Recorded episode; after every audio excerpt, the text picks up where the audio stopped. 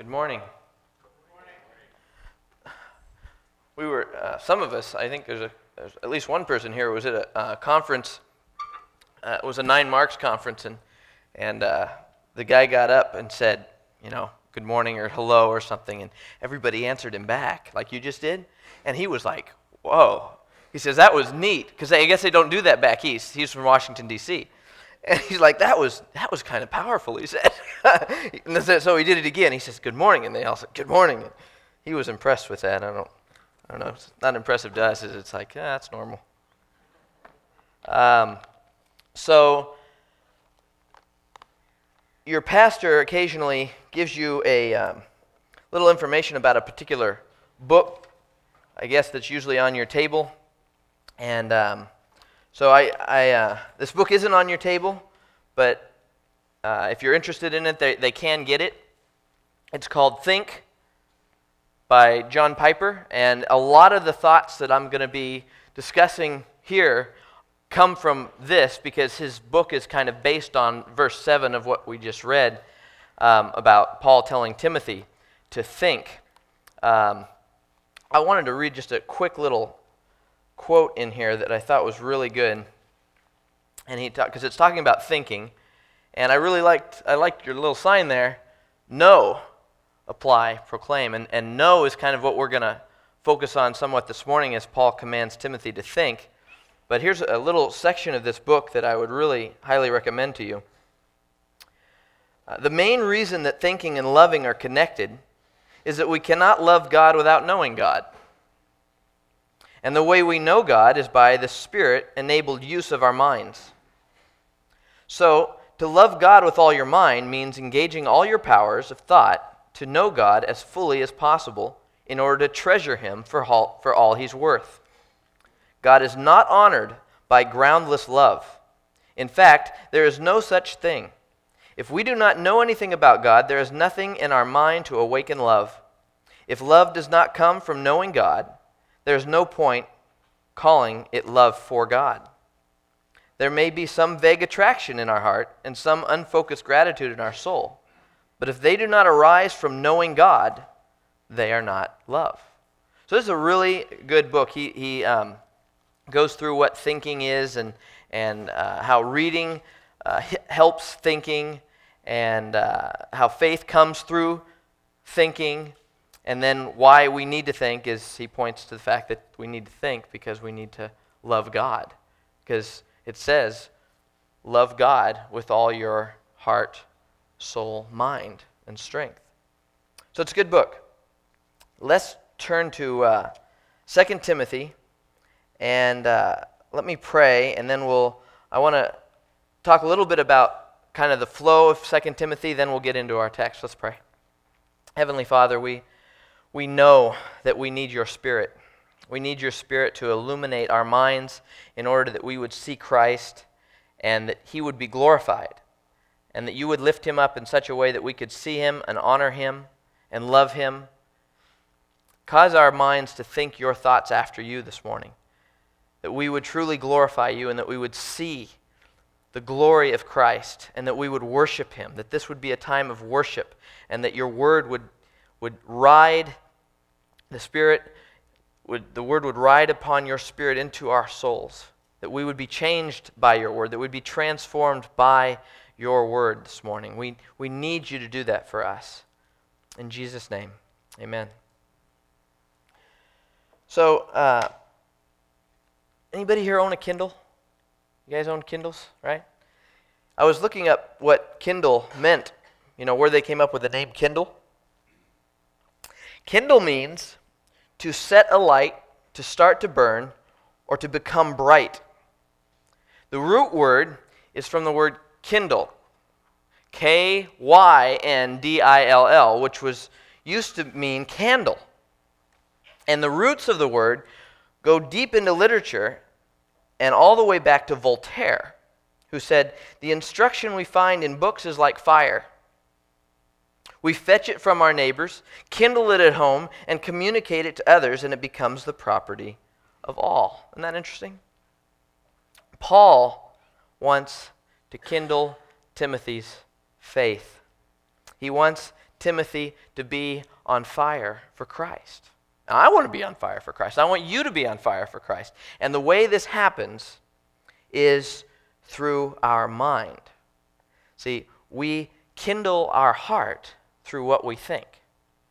That's why in 2 Timothy, Paul says in verse 6, For this reason I remind you to fan into flame. That could be translated, maybe in some of your versions it is, translated, kindle the gift of God which is in you through the laying on of my hands. So before we actually jump into our text, I want to ask some questions with regard to what Paul is trying to do here for Timothy, because that's what he's also trying to do for us. So, what does Paul use to stir up Timothy? If you notice, he uses the past of Timothy. He reminds Timothy and is remembering things along with Timothy about his upbringing, about his past.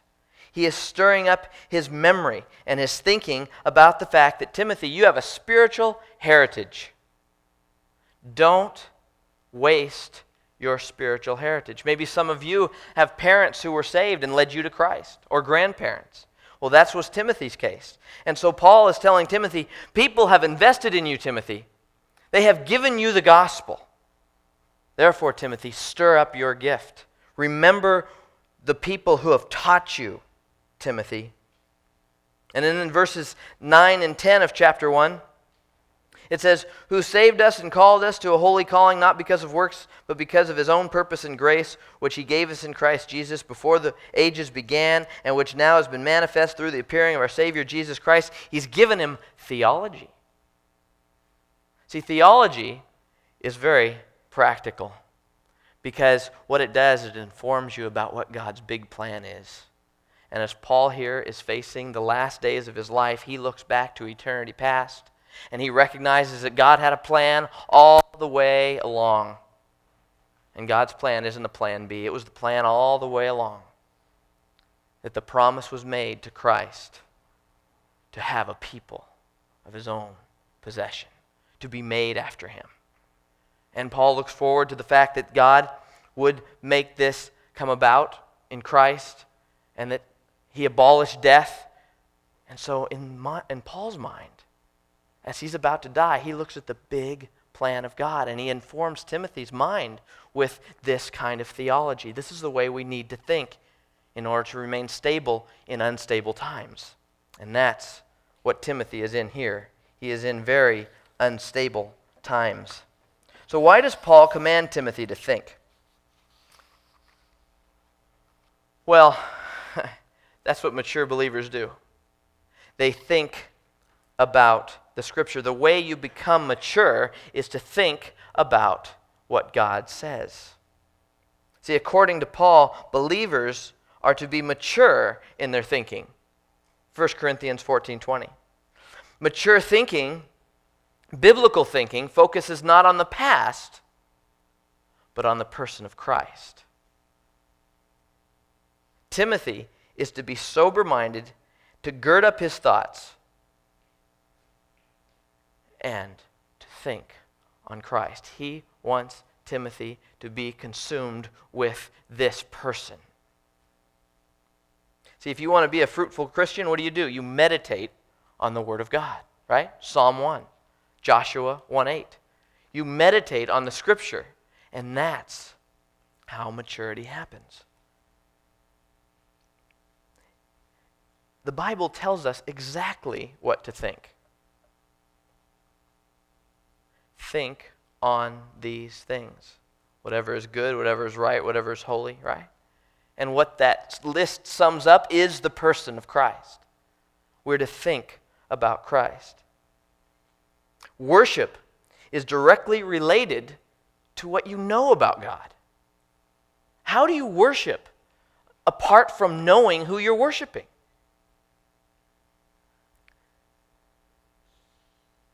If I don't understand Christ, I can't want Christ. If I don't know what Scripture says, I can't desire its promises. I asked my daughter, Do you want a Canis she looked at me like I was some kind of nut. Canis is Latin for dog, but she didn't know that.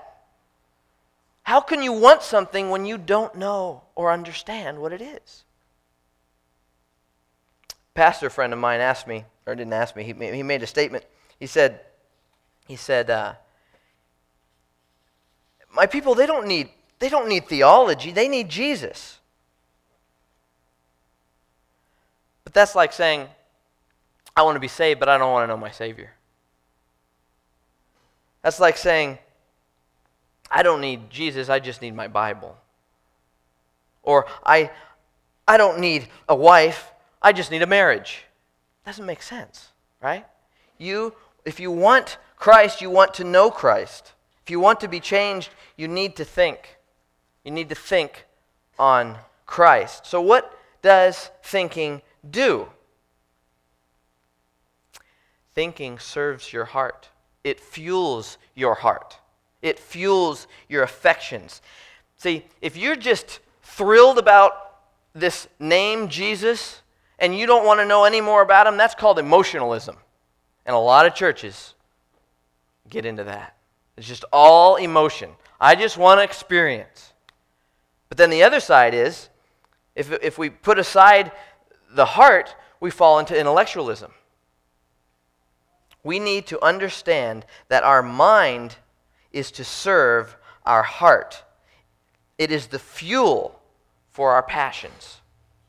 So if you want to be on fire for Christ, if you want to burn for Him, the way you do it is by knowing who He is and by discovering more about Him. How much does a man know about a woman before he marries her, and how much does he know about that woman after he marries her? The longer you're married, the more reasons you have to love the person you're married to. The longer you're a Christian, the more reasons you have to worship Christ. Drive and desire begin in the mind. That's the way we were made. Psalm 119, 73 says this Your hands made me and fashioned me. Now get this. Give me understanding that I may learn your commands. See, God made you in order that He could give you understanding, in order that you would learn. Paul wants to invigorate Timothy's heart, and the way he's going to do it is he's going to do it through his mind. That's why he sends him a letter, not a music video, not a television program. Right? Television programs and movie video, uh, music videos, you know what they do? They cause you to feel. And at the same time, they fool you to think that you're thinking when you're not. You're simply reacting. He gave Timothy something to read. He gave something to read something to read not just once. Think about this. Paul's dead possibly when he gets this letter, right? When Timothy receives the letter, he may have already heard that Paul was dead, right? Possible, isn't it? You think he just read this letter once? Or you think he read it over and over and over? And so should we. Turn to Psalm 39 3, then we'll turn back to 2 Timothy. Psalms 39 3. I just want you to look at this verse because this is, this is um, what I'm building the idea that Paul is feeding Timothy's mind on. This verse really illustrates that principle. See, Paul understood this principle. It says, My heart became hot within me. Well, well, how did that happen? As I mused, as I thought, the fire burned then I spoke with my tongue. See, it's as you think about something. And, and in reality, the things you really long for and desire are the things that you've been thinking about. Right? I mean, I was reading, I don't know if it was a blog or something, some lady was saying she's trying to lose weight, but if she's trying to lose weight, all she's thinking about is what the foods are. And she says the more she thinks about the food, the harder it becomes to lose weight. And it's a vicious little circle because your thoughts fuel your heart. as I mused, the fire burned. See, thinking on Christ produces endurance. Hebrews 12:3 says this, "For consider Jesus, who had endured such hostility by sinners against himself." Well, why am I to consider Jesus? Why am I to think about Jesus? So that you will not grow weary and lose heart. Why do you need to think about the Bible? Why do you need to set your mind on Scripture? So you will not grow weary and lose heart. Paul wants Timothy to lay aside every hindrance and the things that entangle in order that he would run the race of endurance. He must have his eyes fixed on Christ. We must have our minds set on the glories of Christ. You know what this book is full of? This book is full of the excellencies of Jesus Christ. That's what it's full of. Every paragraph will show you some excellency of Christ. That's what it's for. This is a book about a person. It's not a book of a bunch of rules. And you don't want to hear a bunch of rules on Sunday. You want to hear about a person. And that's what I want us to think about. I want us to think about Christ. So when I say, I want, uh, well, let me, let me, let me give you some, something to do this week, okay? Here's what I want you to do I would like you to pick three verses and think about them every morning for a week. I want you to ask questions and pound on that text and ask God to help you understand it. You know what we tend to do? We tend to read a text and we don't understand it, so we go to a commentary we call the pastor. What does this mean? You have the author residing in you who wrote this. Ask God what he wants you to see from the text. He will meet you there. Where do you meet God but in His Word? If you don't understand it, ask Him. He is more interested in revealing it to you than you are in even asking. He has lives and blood have been spilt over to preserve this for you and for me. So this week, I'd like you to consider what Paul says.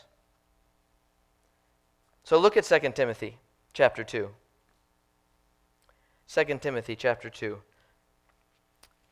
I want to show you five things from this text. And if you're taking notes, these are the five points. I want you to consider the grace given for power, the grace given for production, the grace given for perseverance, the grace given for perception, and finally, grace personified. Grace given for power, grace given for production, grace given for perseverance, grace given for perception, and grace personified. First, grace for power. You then, my child, be strengthened by the grace that is in Christ Jesus. Why does Paul want Timothy to be strengthened? Why does he want Timothy to become strong? Paul is telling Timothy to be strong because he is in the minority just as we are. Our nation is no longer a Christian nation. And here we see Timothy facing the minority. He is the minority. And the majority are those who put Paul in prison. He warns Timothy of the temptation of being ashamed of the testimony of the Lord. Chapter 1, verse 8. He tells Timothy difficult times will come, chapter 3, verse 1. He explains that people will turn to myths from the truth, that impostors will increase and grow worse, that teachers will deceive and be more deceiving and become deceived. People will be self consumed, oppose the gospel, deny the power of God. They will be corrupt in their thinking, and they will be disqualified from the faith. This is why Timothy is told to be strengthened, because all around him people are being deceived, and they're deceiving, and they're imposters, and people are turning to myths. And then and look at look at chapter 1 verse 15. You are aware that all who are in Asia turned away from me, among whom are Phygellus and Hermogenes. See, these, this is the context that, that Timothy needs to be strengthened and that we need to be strengthened. Well, how is Paul going to strengthen Timothy? And why does he want strength for Timothy? How can he expect strength for Timothy? Because it says here, you then, my child. See, as a father, you know things that have happened to you that you would pass on to your children. And Paul, here, being the spiritual father of Timothy, says, You know what, Timothy? God has given me grace. God has given me strength, Timothy. And that strength has come through Jesus Christ our Lord. The grace of our Lord overflowed to me, Paul tells Timothy in 1 Timothy. See, because Paul has experienced great grace and power, he knows that Timothy can as well. And so he is longing for his son to experience the power of Christ that he's experienced. Paul says, The Lord stood with me and strengthened me, and I was rescued out of the lion's mouth. The Lord rescued me from every evil deed. See, have you ever asked God for more grace than you've ever had? Have you ever been so bold to say, you know what, I know you've given me all kinds of grace, but I want more than I've ever had? That glorifies Him because it just shows that it ain't about what you're doing that He gives you the grace. That's why it's grace. He will strengthen you not because you've been obedient, He will strengthen you by grace. This is His grace. Think about it. How many, how many would raise their hand and say, I'm still saved because I've been faithful? Right? Why do you think you've been preserved all these years? It's grace. It's entirely grace. We, we, are, we are always going astray, but it's the grace that strengthens us, that keeps us attached, keeps us in Christ. See, where does this strength come from? It comes from God. And it wasn't given to us because of something we've done. That's why in chapter 1, he says, Who saved us and called us to a holy calling, not because of our works, but because of his own purpose and grace. Think about that for a minute. Eternity past, God determined to show you grace this morning and every day leading up to this morning. In eternity past, he determined to show you this grace. Before you did anything, He determined to show you grace.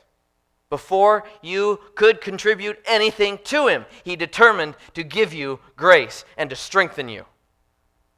This is all about Him. He does this for you. It's because He's gracious. It's because He's gracious. Well, what kind of strength, what kind of power are we discussing here? Well, in verse 9 of chapter 2, it's power that cannot be bound. In Romans 12, it's power that actually transforms you. Be transformed. Well, how? By the renewing of your mind. It's a power that equips in chapter 3, verse 15 to 17. It's power to equip, transform, and make Timothy wise. It's power that conquers death. It's death defying power. Maybe, you, maybe someone in your life is dying. Maybe someone in your life has cancer. Maybe you're facing that. And Paul here, he's facing that. And he looks back and he says, You know what? It's all grace. It is all grace because no matter what, God had a plan. No matter what was going to happen, He was going to give us grace. And no matter what was going to happen, He was going to destroy death. And the way He did it is through Jesus Christ to abolish death and brought life and immortality to light through the gospel. See, Christ is your strength. Death, you will never face it. You will never face death if you have put faith in Jesus Christ. You will, from one moment, right now, if you were to die this minute in Christ, you would go from looking at me to immediately looking at Christ. There is no separation now. And that's what death is, right? Death is separation soul from body, soul from God body and soul from God in eternal death. There's no more death. This is an inhuman power. This is a supernatural power. This is the power of the Holy Spirit. The power and the grace that Christ has given is the Spirit of Christ. Chapter 1, verse 14 By the Holy Spirit who dwells in us, guard the gospel. Guard the gospel by the Holy Spirit. This is the power that you have, this is the strength that you have. That same Spirit that caused the existence of a body for Christ in the womb of Mary, that was Jesus' power all through his ministry, and that, that, that was with him even in his death. Do you know the Spirit was with Christ as he died on the cross? Listen to this. This is Hebrews 9, 13, and 14. For it is the blood of bull, for if the blood of bulls and goats and the sprinkling of defiled persons and the sprinkling of defiled persons with the ashes of a heifer sanctify for the purification of flesh, how much more will the blood of Christ, who through the eternal Spirit offered himself without blemish to God, will purify our conscience from dead works to serve the living God? Do you see? The Holy Spirit was the strength of the fully human and fully God man, Jesus Christ, on that cross. So if the Spirit was with Christ in death and the Spirit is with Paul in death, Paul wants Timothy to recognize that this, what you've been given, Timothy, is plenty. It's everything you need, Timothy. You have everything you need to endure because you have the Spirit of God. It's the power to face death with conviction and purpose. So, secondly, grace for production. And what you have heard from me in the presence of many witnesses, entrust to faithful men. Now, when it says entrust to faithful men, men doesn't need to be men. It's not masculine. It's the word for a human being. So, while it can apply to men, it can also apply to women. In other words, women are to disciple women, right? We don't want to get away from this. This is, this is the fact that this is the, the Great Commission in an epistle. Right? You're to pass on what you've learned. This teaches discipleship. What you have here is four generations of discipleship. Notice Jesus to Paul, right? Paul to Timothy, Timothy to uh, presence of many witnesses and trust to faithful men, to faithful men, and then those faithful men teach others, right? So what you have here is huh, this is apostolic succession, but it's not Catholic, right?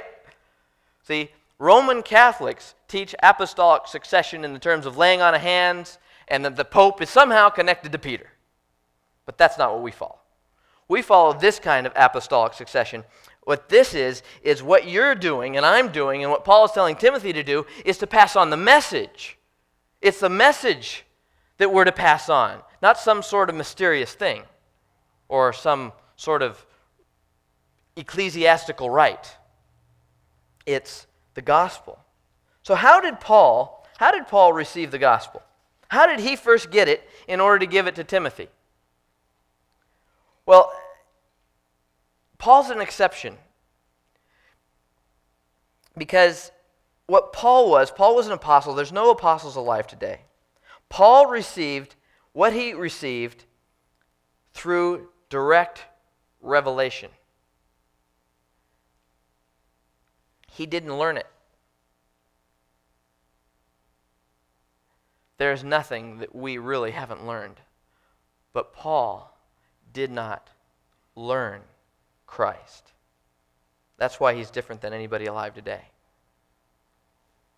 See, Paul was given it by direct revelation of God. Galatians 1:11 says, "I didn't learn it, but I received it through a revelation." Why does this matter?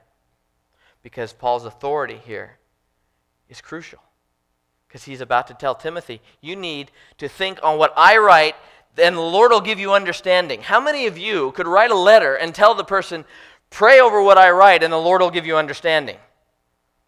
That's huge arrogance if Paul doesn't really have the authority. See, when Paul was made an apostle, he says this He says, I did not immediately consult with anyone, nor did I go to Jerusalem to those who were apostles before me. Do you know what he's saying? He's saying, I didn't need to check with the guys who spent three and a half years with Jesus when Jesus came to me and gave me this revelation. Do you see how authoritative this letter is? This letter did not come through Paul learning something. This letter came through a direct revelation to Paul that he didn't even need to check with those who were with Jesus. See, Paul's revelation was not subject to man's interpretation. And it is this revelation in Scripture given to Timothy that Timothy is to pass on. It is the revelation of Jesus. He is to pass on what he has been entrusted. what does it mean to entrust? What does it mean to be entrusted with something? Because you, right now, you have the gospel. It has been entrusted to you. But what's your relationship to being to be, having a deposit or something, right? When you go to the bank, you put money in the bank, you give it to the teller. What do you hope they're going to do? Right? You don't want them messing with it. You don't want them taking from it, and you don't want them putting anything more in. Well, maybe you want to put more in, but you shouldn't. so otherwise, you don't know what you really have. They're tainting it, and you don't want that. So to entrust here, St. Vincent said this He says, What is meant by deposit? That which is committed to, not invented by us. That's the gospel, huh? It's committed to us, but it isn't invented by us. That which you have received, not what you have devised. Not a thing of intelligence, but of learning not of private assumption, but of public tradition. That's why he says here, in the presence of many witnesses, there is no secret key to the Christian life. Paul, what Paul taught Timothy, look at your text. What Paul taught Timothy, he taught him in the presence of many witnesses. This is a public message. This is to be public. We are to publicly proclaim the gospel. There's no secret key to the Christian life. This is something that is brought to me, not brought forth from me. I am not the author, I am simply the keeper. I am not the leader, I am the follower.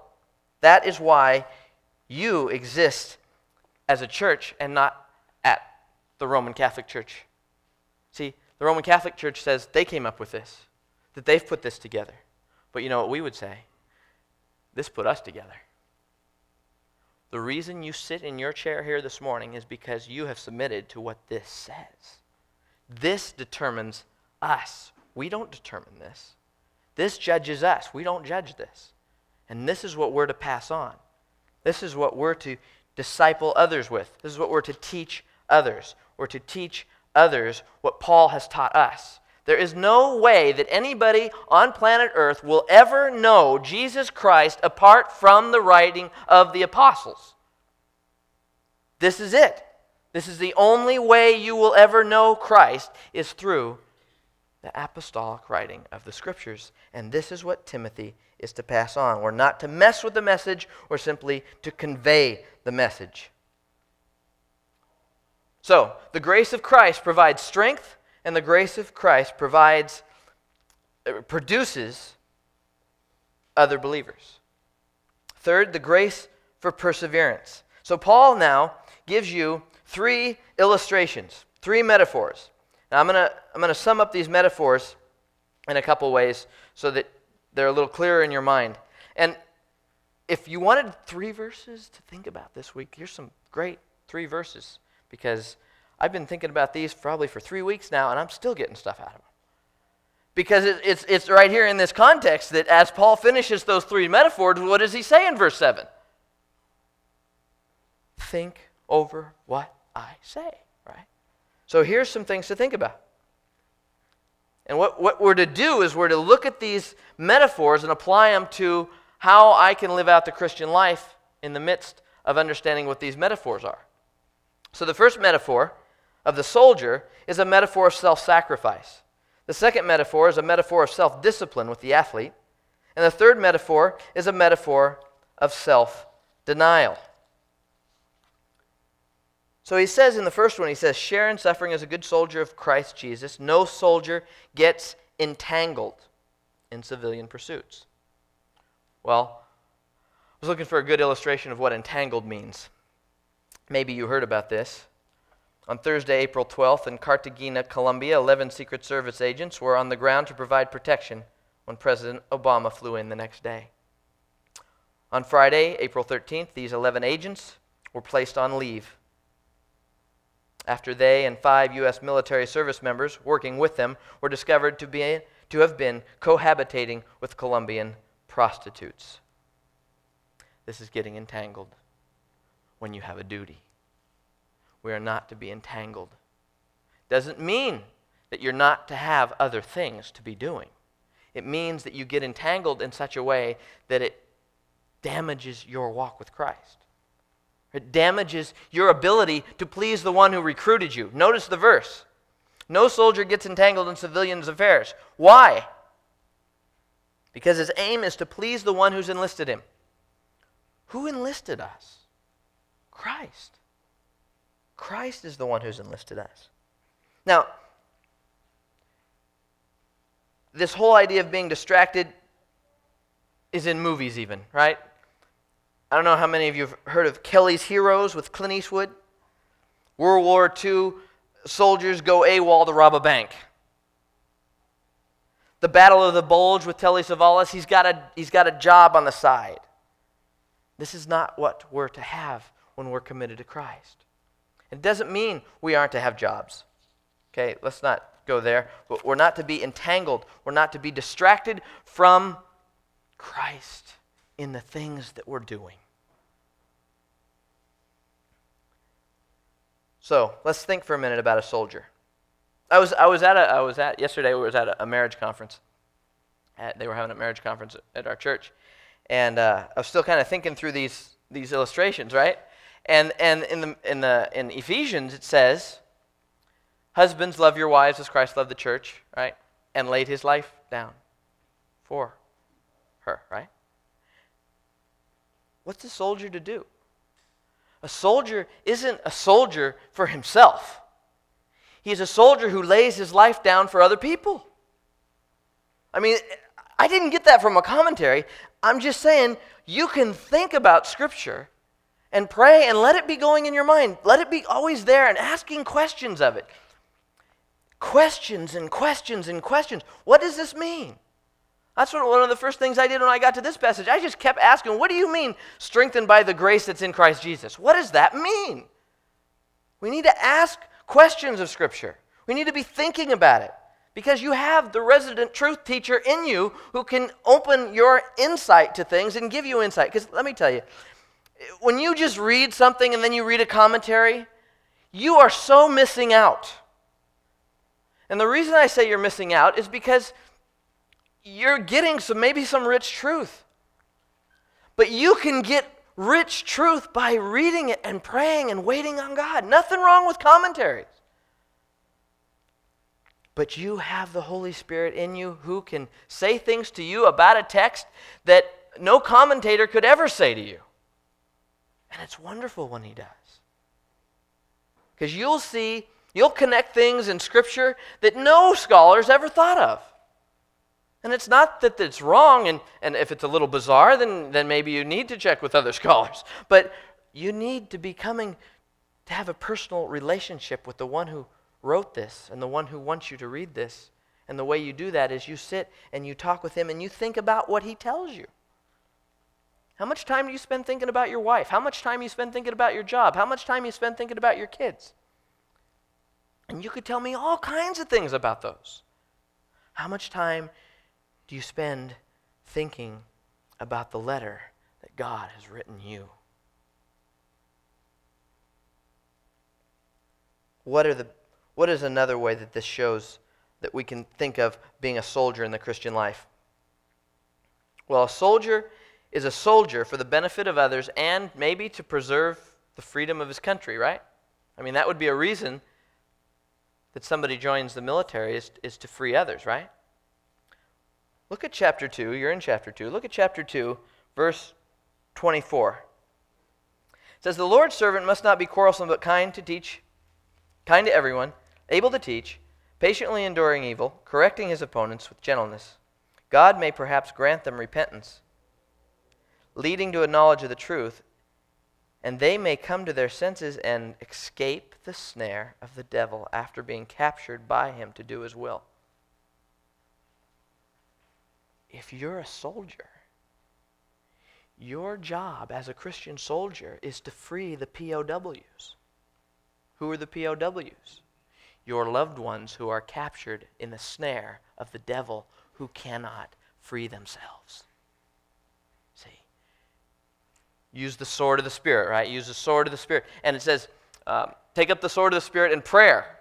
See, your weapon is this word, and prayer is your communication to headquarters.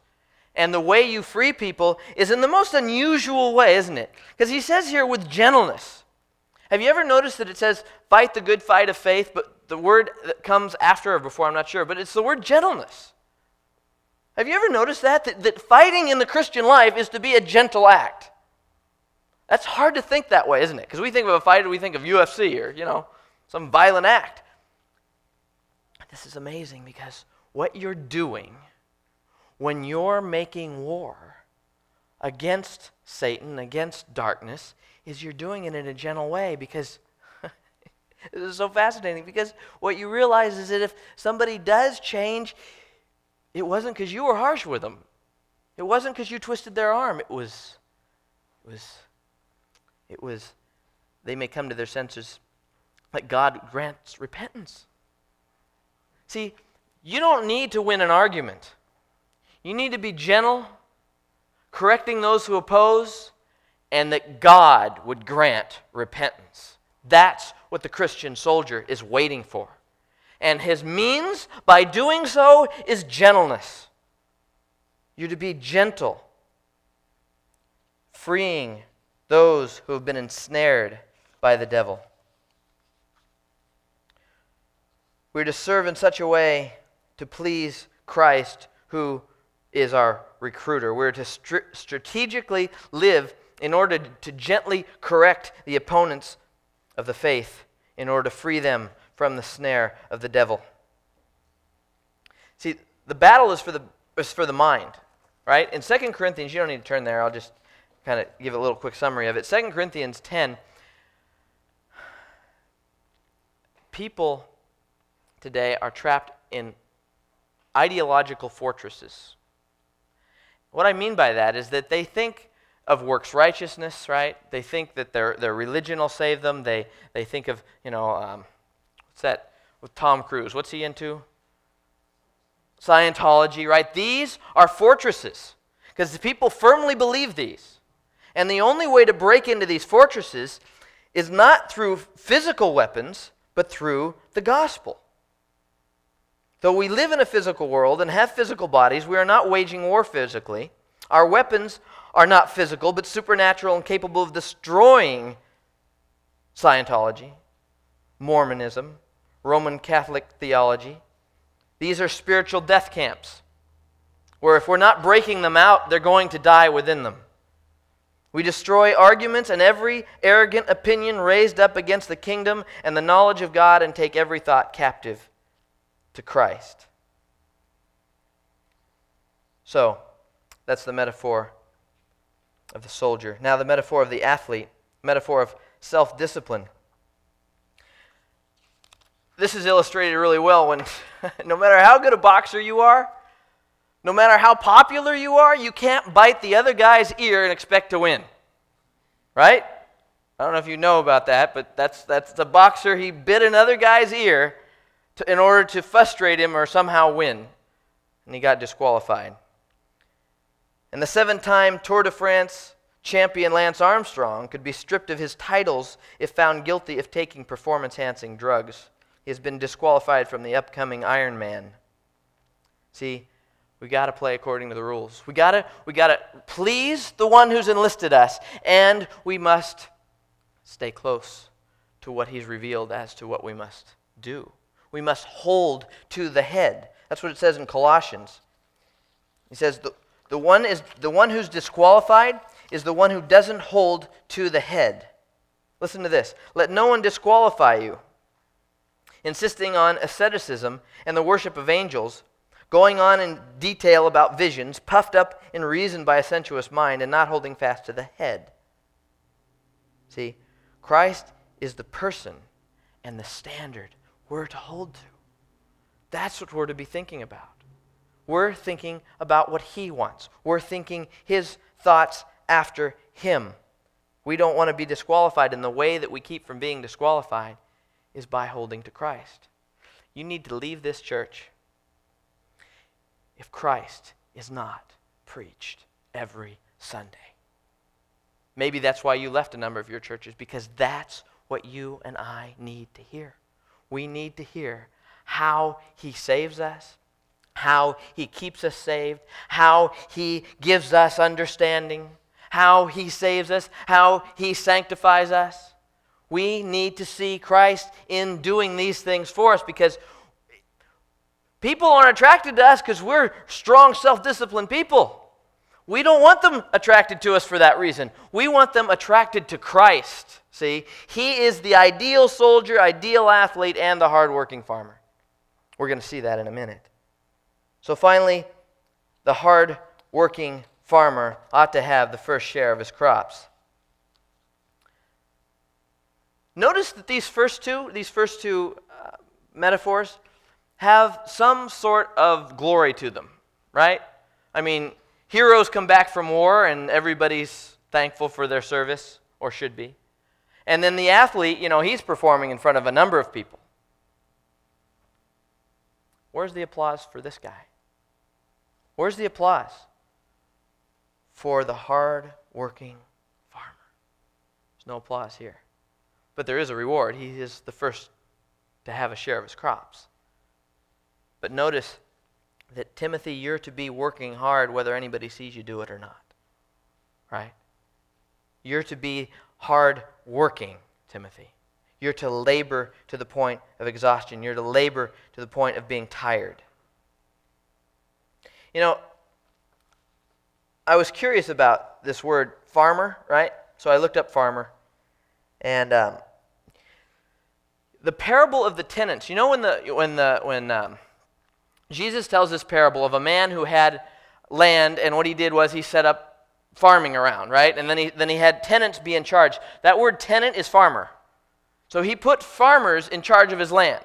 And then he goes off to another country, right? You remember the story. And he sends back servants to collect. And they kill the servants. And then he sends back his son. And they kill the son. And then Jesus, in the midst of the parable, turns to the Pharisees and says, So what is that guy going to do to those tenant farmers? And the Pharisees say, He will put those wretches to a miserable end and let the vineyard out to other tenants or farmers who will give him the fruits in their seasons. And when the Pharisee, chief Pharisees, the chief priests and the Pharisees heard the parable, they perceived it was speaking about them, and he was right. They were right. It's about them not being faithful to give God the glory, not being faithful. And what's it say? That he will let out the vineyards to other farmers. Think about that for a minute.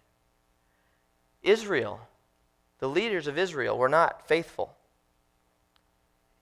And so Paul is saying, and Jesus is saying, that they're going to rent it out to other farmers. Who are these other farmers? Listen to this. Paul says this to the Jews. And when they opposed and reviled him, he shook off his garments and said to them, Your blood be on your own heads. I'm innocent. From now on, I will go to the Gentiles. Now, here's the connection Timothy, you're to be a hardworking farmer. Timothy was a Gentile. His mother was a Jew, but his father was a Gentile. What this is showing is that you need to be the new kind of farmer, Timothy. You need to be the hardworking farmer who has the first share of his crops. See, it's by grace that you work hard. Remember? Paul says, But by the grace of God, I worked harder than any of them. It's by grace that we are to work hard. We're to be motivated and strengthened by grace in order to work hard for Christ. You should be energized not with how much you've done, but you should be energized with how much Christ has done for you.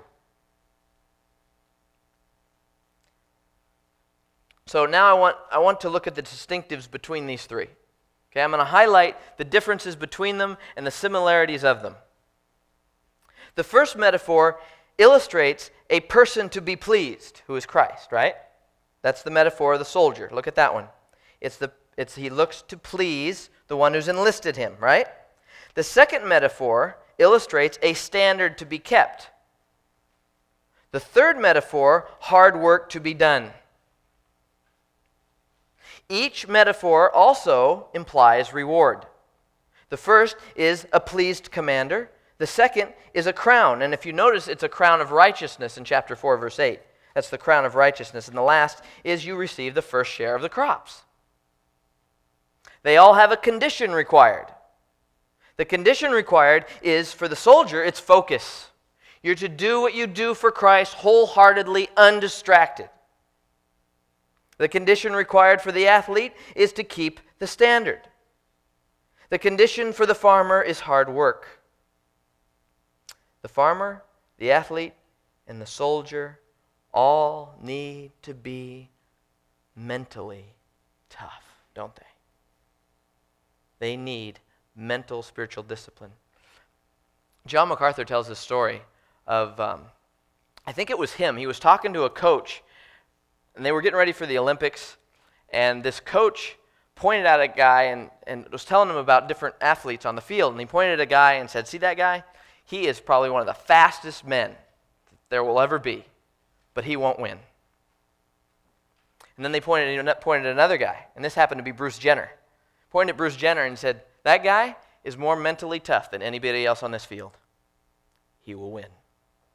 Because it's this mental toughness that allows you to maintain as a faithful soldier who pleases the one who enlists. It's the mental toughness that's required in order to be an athlete that wins a crown.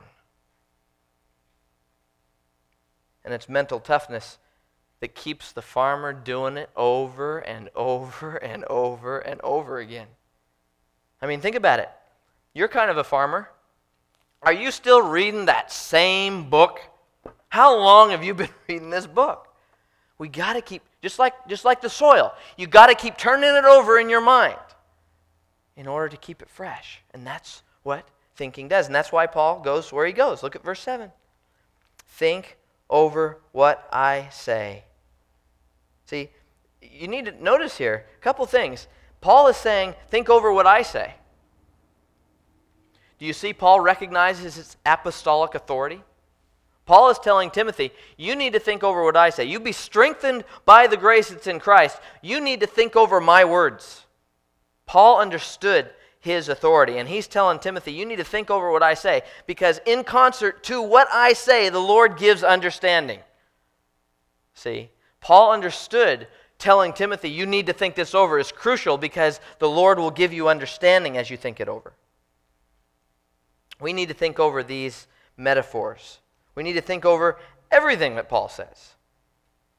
And what can we expect? Well, Proverbs 2 says the same thing that this says. It says, Seek understanding. How do you seek understanding in Proverbs 2?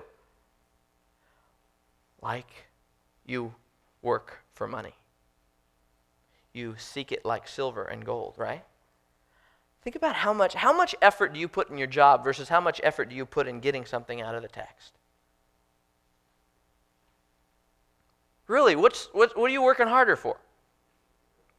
Are you working harder for the silver or are you working harder to understand this? Because here's the most, I just been shocked by this statement just yesterday and, and recently. Listen to what this says. For the Lord will give you understanding in everything.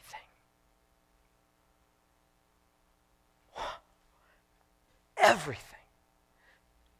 How can he make such a how can he make such a, such a claim, right? How can he make such a claim as this? Here's the amazing thing God knows everything that will ever happen to every single one of us. And He knows everything that you will ever do. So, what has He done? He has made sure that everything you would ever do, everything you'd ever think, and everything that would ever be done to you or for you would not be separate from this word. Right? Think about that. It's not that there's going to be things that happen in your life that this doesn't cover, because this covers everything necessary. Well, are there aliens? Everything necessary. Is that necessary to know? Apparently not, right? Apparently not. Don't ask questions that this isn't willing to tell you about A friend of mine the other day, he asked me, he says, Does Paul really need to tell us to think? And does he really need to tell us what to think? Yeah, right? I mean, if do you on the golf course, a friend of mine the other the other day, this was a few months back, maybe a year ago now. He's on the golf course and he's explaining the gospel to this guy. And this guy says, Okay, so wait a minute. You're a fallen man. You have a sinful nature, and you, your mind is fallen. My, my friend says, Yeah. Well, then how do you know if this is true? If your mind is blind and if you're sinful, how do you know the Bible's true? And how are you trusting in this if your mind is fallen? That's a good question, right? That guy was thinking. I don't believe this because I can discern it. I don't believe this is the Word of God because I determine it's the Word of God. I believe what it says, and I believe what it says about me and I believe what it says about itself. So when someone asks you, What's your reason for believing the Bible? You, this is what you tell them. Because the Bible commands me to believe it. And the Bible says what it is. And it says, God said. And if I reject that, then I am saying I'm God. See? Your authority does not rest in the reason of some man to be able to reason you to know that this is God's word. This does not contain the word of God. This does not contain the word of God. This room contains people. But is that all that's in this room? No. This does not contain the Word of God. This is the Word of God. Do you see the difference? That's why we believe it. We don't believe it because we're smart enough to figure it out. We believe it because it tells us about ourselves.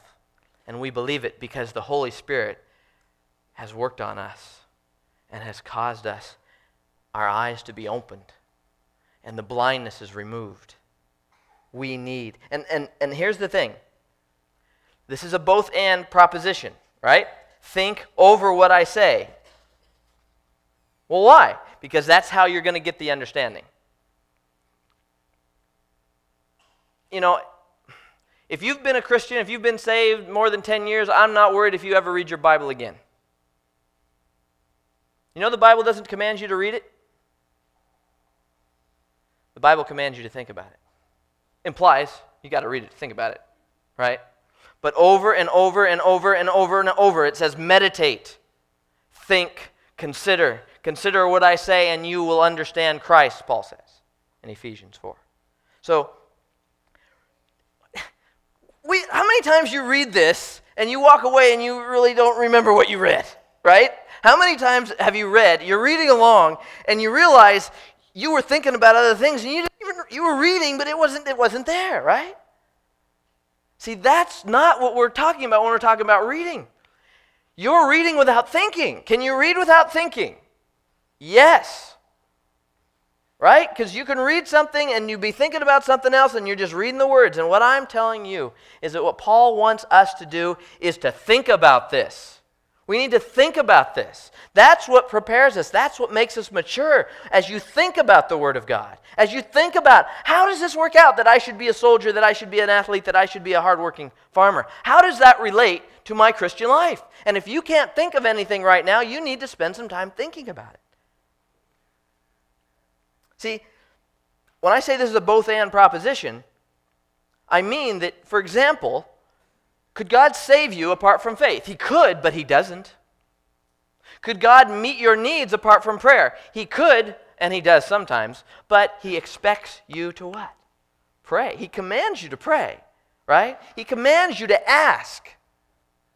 There's means, right? We believe God's sovereign, right? He could do anything He wants to do, but He sovereignly has decreed means in order to get what He wants done. Does that make sense? No one on this planet is ever saved apart from the Word of God or somebody praying. Or both, or the Word of God. Right? That's His means. You don't get saved. If somebody says, I'm saved, but I don't believe the Bible, they're not.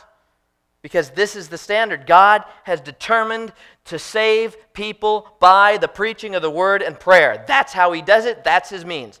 Right here tells you that the way you will understand the Word of God, the way you will understand, get understanding in everything, and that's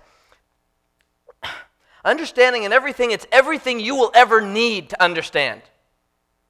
I mean, that's what he's telling Timothy. Obviously, Timothy isn't going to understand the molecular structure of a star. He doesn't need to know that. See? Understanding in everything has the context of you being a human in life living for God so that you can understand.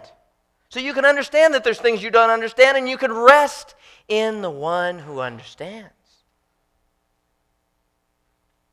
Think over what I say. Listen to this. Faith is the key here because think about it, right? Think over what I say. If you just thought and you didn't depend on God, you're not, you're not believing, are you? If you just think, I want to think about the scripture, and then you know what happens? You think a lot about it, you get all these neat ideas, and you get really impressed with yourself. I, man, I've come up with some cool stuff. But see, it's this other side that, that, that, that God's got to give you the understanding and that you should be expecting that. Listen to this verse. You know this verse. By faith we understand. That's huge in this context. By faith you understand that the world, that the universe was created by the Word of God. That's why science talks about evolution. no faith, no understanding. God grants you faith in order that you understand. I need to trust God in order to get understanding. So finally, grace personified. Look at verse 8. My wife asked me, Well, how come you stop like after a section and then start in the middle of a section? And that's a good question. But I wanted to bring Christ into this more richly, and Paul's doing it for me, so I wanted to end with him. He says, Remember specifically, and that's the emphasis of that word, you specifically remember this person. That's what I want you to do. I want you to specifically remember Jesus Christ risen from the dead, the offspring of David. In this verse, just, just as a note, you have the deity and the humanity of Christ, and you have the beginning and the end of his work. I mean, isn't that amazing? The offspring of David, right? Who is he? He's the reigning king, but he isn't dead. Isn't that cool? Timothy, Jesus is still the king, the offspring of David, and he isn't dead, Timothy. He is risen. This is what you're to remember.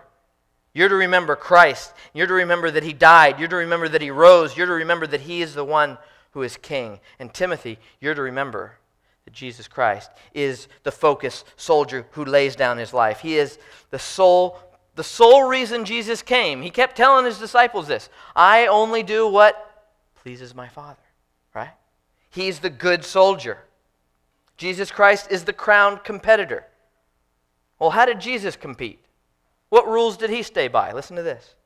He who knew no sin became obedient to death, even death on a cross.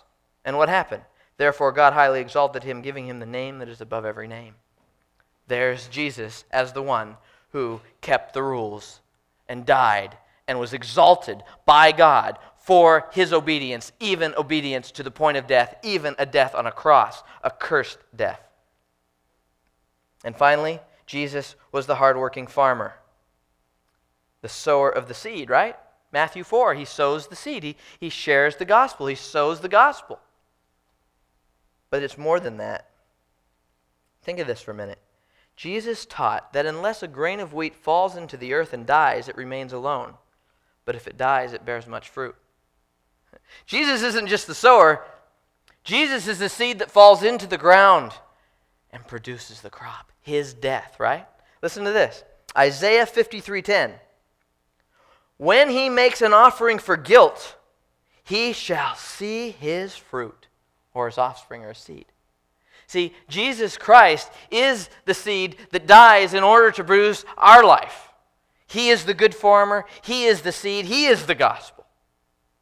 Christ is the focused soldier and the victorious athlete. Christ is what has been entrusted to us to pass on, right?